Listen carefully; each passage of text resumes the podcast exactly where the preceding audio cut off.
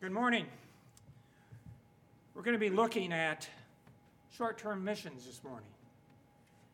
And as I thought about short term missions, I thought one of the main things that, that can help us illustrate is the power of perspective. So the verse Acts 8, chapter 4. Those who have been scattered preached the word wherever they went. That verse may seem to be a strange verse to talk about short term missions with. But in reality, if we look through chapter 8 of Acts, I think it gives us one of the first glimpses of short term missions and the power of perspective. And just to give you an illustration of what I mean by perspective, there's a website called the Global Rich List. And I found that in an article, so I looked it up. And it gives you some of this real boring stuff like how much Elon Musk is worth and various other famous people. But quite frankly, who cares about that? But it does have this really interesting feature where you can basically type in the mem- number of people that live in your household and what your take home pay is, and it'll give you a figure as to how you compare with the rest of the world as far as your wealth. And I found that very intriguing.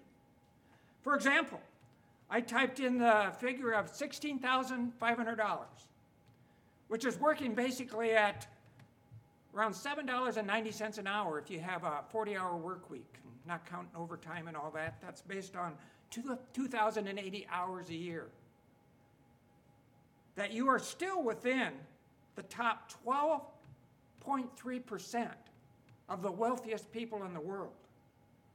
And that was really kind of eye opening for me. So even if you double that income, almost uh, figuring an income of 30,000 per for a household, a household of one, which is still really making just a little over $14 an hour. You're in the top 5% of the wealthiest people when we look at this worldwide. In other words, you're richer than 95.3% of the world's population. And then if we take it further, 90,000 a year, which of course is a pretty good salary, you're in the top 2% of the wealthiest people in the world. And so that's what I'm talking about when perspective. Because lots of times we may look at ourselves and think, well, we're, we're really poor. Well, it depends on what you're comparing yourself to. And I realize these statistics don't take into account the cost of living and different differences around the world but it still gives us a real interesting viewpoint. And that's what I think short term missions can do. So, the definition I looked up in Webster Perspective basically says it's a specific point of view in understanding or judging things or events. And of course, that made sense to me because back when my kids were in 4 H and you go to the fair and you take your horse or your whatever animal that you want to show in the fair, and the judge comes around the arena and tells you, usually will then give you a little list after he's done his judging of what he's looking for. So that in the future, if you want to continue to exhibit, you can try to make sure that you meet what his perspective is as far as whatever horse, cow, whatever it is that you happen to be showing. And so that's an important thing to understand. So if we want to look at the background, getting back to Acts chapter 4, verse 4, excuse me, Acts chapter 8, verse 4, the background when they talk about being scattered it was persecution. A great persecution had arisen. We're told that in the very first verse of Acts chapter 8. And if you look back a little bit further, you'll find out that just prior to that, these seven people have been chosen to help with the food distribution, distribution among the widows of the Christians because the people that weren't Jews seemed to be getting overlooked. So they selected these seven people. Stephen was one of them. And he was a powerful preacher. And it did a lot of works of miracles and developed a lot of opposition and became the first Christian martyr. He was stoned to death, assuming we don't count Jesus as the first Christian martyr. And so after this, a great persecution broke out. Acts 8 3 talks about Saul. This, of course, before he became converted. He began desiring to destroy the church, and he went from house to house, dragging off men and women and putting them in prison. So, this is a situation that people were in when they were scattered. And so they had a choice to make because they could have been bitter. I'm sure they had friends or family that they knew of that had been arrested, dragged off into prison. They basically had to leave like a refugee, leaving all their possessions or most of their possessions behind and fleeing, going to different areas, moving out of their comfort zone. Or they could have the perspective of using this as an opportunity to preach the word. And that's what they did. They used it as an opportunity to preach the word. So when we look at this perspective and short term missions, I've been on a few, and I don't pretend to be an expert. But in 1996, 1997, and 2004, a group of us from Riverside Friends went to a place in the Appalachia under the auspices of the Christian Appalachian Project. And it was basically a short term, one week, and the primary purpose was doing home repair or various physical type labors. But the people that were directing us were very good to point out to us our main purpose here is not to do the wiring, to fix the roof. The main purpose here is to interact with people and let them understand that Jesus loves them. And again in 2002, my family went to Mexico with another organization. And again, for me, my job was mainly doing a work project. But again, one of the directors that was there on a permanent basis, a long term missionary, made sure that at the home we were working on, that he put together a meal with the family so that we could interact and share together. I've also been to Kenya and part of that was a short term mission product, part of that was working with the Board of Friends United meeting. But I want to go back to my very first short term mission trip. It was in 1992. Diane and I and my son Nathan went to Kingston, Jamaica. And of course, you think of Jamaica, you think of the exotic ocean, the beaches, the sun. But Kingston's a little bit different. It was a very large city, well over a million people and had a lot of resource problems. And at that particular time period in 1992 was having a lot of problem with violence. In fact, the United States was encouraging their Peace Corps workers to leave. But we went there and stayed with Mike and Barb Brown, who were missionaries working at Worthington Friends Church. And my wife, Diane, was a nurse, and so she had a very defined purpose. Five days a week, she would go to this clinic that was on a slum area. Basically, people had built these shacks on what was a garbage dump area. And there was just one water source there. And so, one of the things that Diane learned early on was things are different. And so, people would come to this medical clinic where her and another nurse would provide medical care, and a doctor would come once a day, five days a week, but only for a certain number of time period. So when the mothers would come in for their examinations, they would have this sheet covering the examination table. But because of the limited resources, you didn't just get a new sheet when a new patient came in, you turned it. And then after that patient, you flipped it over. And then you turned it again. So you made used the same sheet for four different patients. And of course, in this area, it was a very dry time of the year, so there was a water shortage issue. And so they did have a mop bucket, but a lot of the children that would be with their parents didn't have any uh, diapers or things on. And so when a little child needs to go to the bathroom, they just go, obviously. And so you'd have this puddle of urine on the floor. And the procedure then was the parent would simply go to this mop bucket, which didn't have any water in it, but it had a mop. And you go, they would go and mop up the urine and then put the bucket, the mop back into the mop bucket without which didn't contain any water. Nathan spent a lot of his time in an orphanage, which was kind of overwhelming for him because he was white and everyone else was black, and they had not seen a lot of white youth at the orphanage. My job was pretty undefined. I didn't have any skills that anyone particularly wanted. So I was kind of floating. They sent me to a location to help a Peace Corps worker, but he didn't really have anything for me to do. So he kind of came up with this grand idea. He took me out to where all these bamboo things were and wanted me to kind of outline a sidewalk on this dirt so that maybe grass would grow there eventually. which to me seemed like a total waste of time. There was no water. How are you going to grow grass? And people are not going to have any trouble stepping over these little bamboo things that are cut in half that I'm staking to the ground to make it look kind of like a pathway to take the shortest way into the clinic.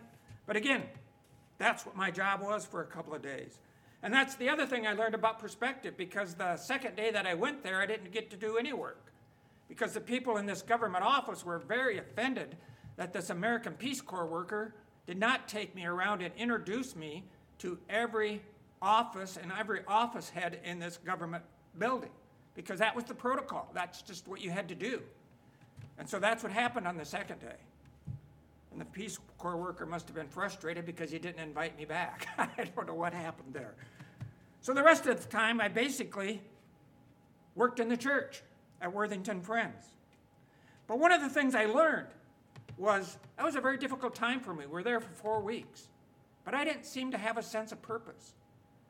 And I didn't realize until that trip how much of my self worth, how much of my value was caught up in what I do. And I didn't really have any defined thing that I was doing. The other thing that in that ship that was really hard for me was it's the first time I've come across begging.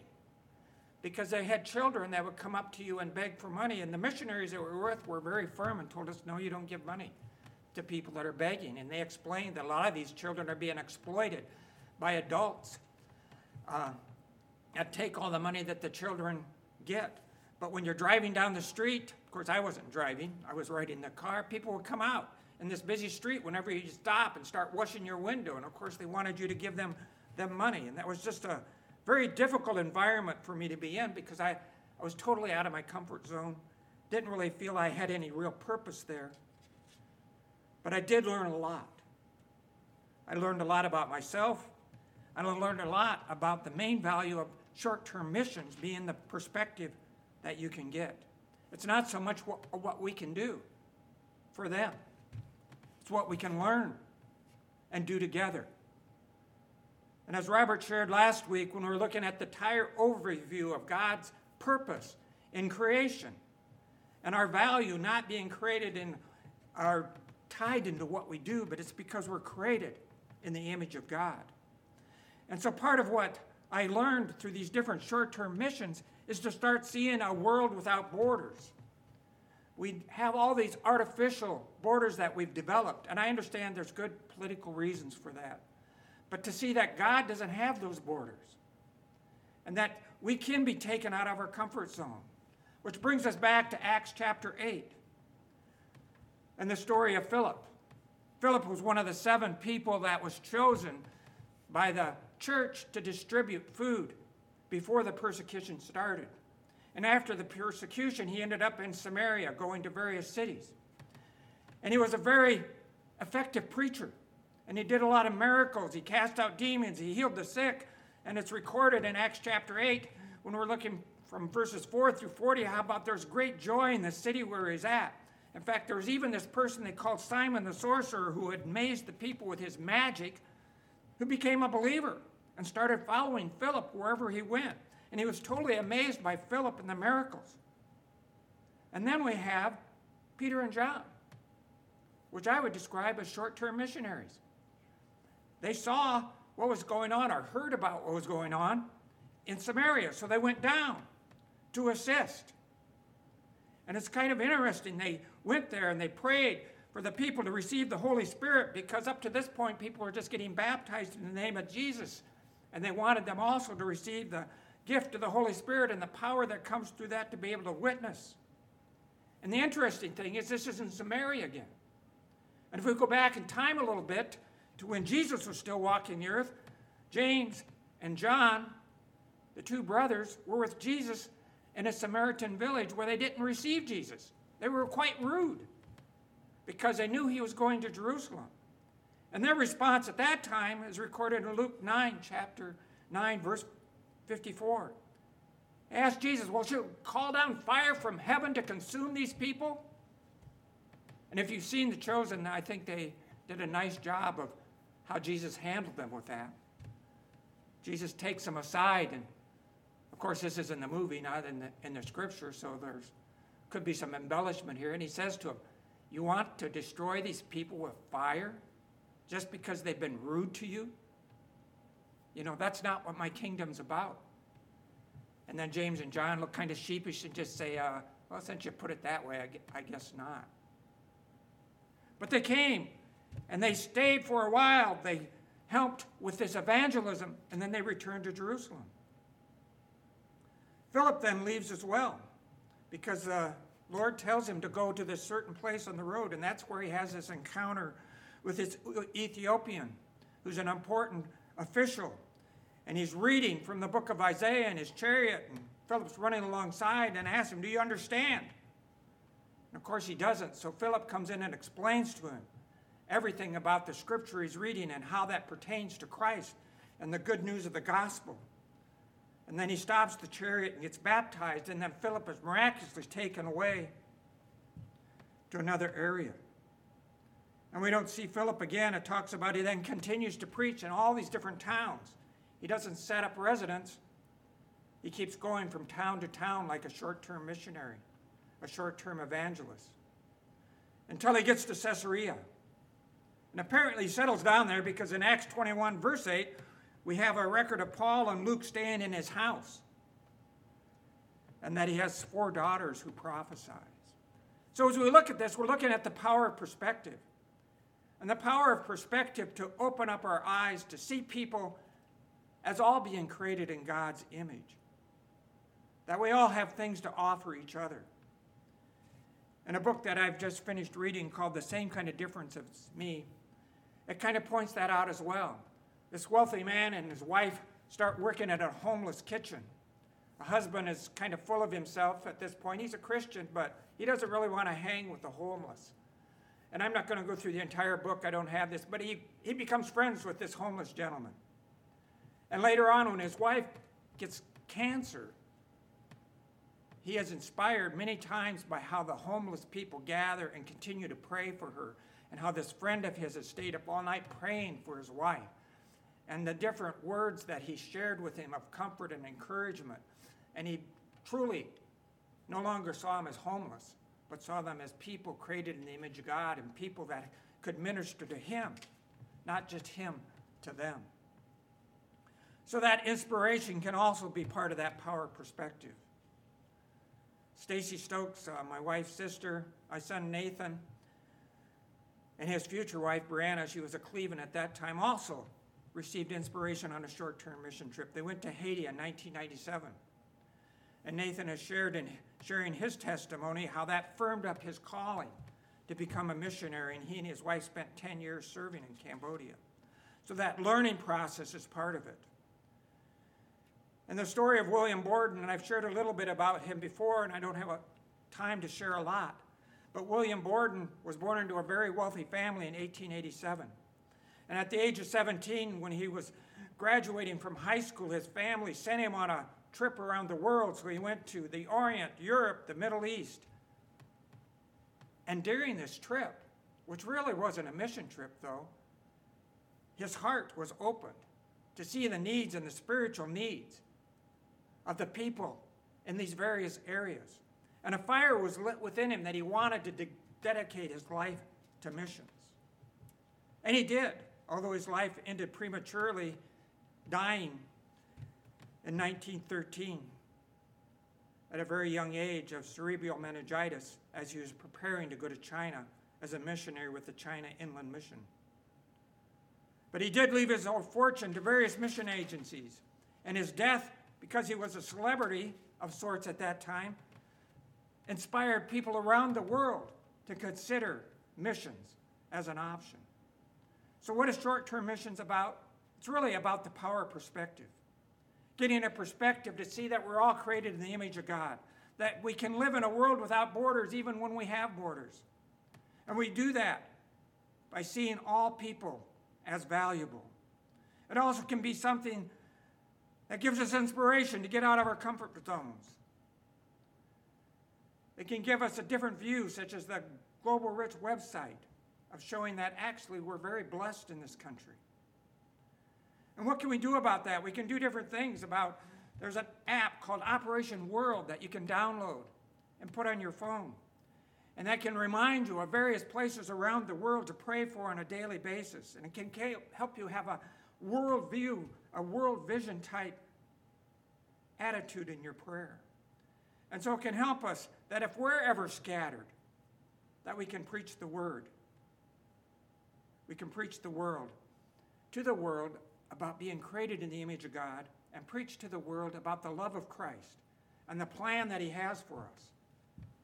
The plan to rescue us through his love. So it's the power of perspective that I want to leave you with. If you would join me in prayer. Father, we thank you that you love us. Help us to share that love.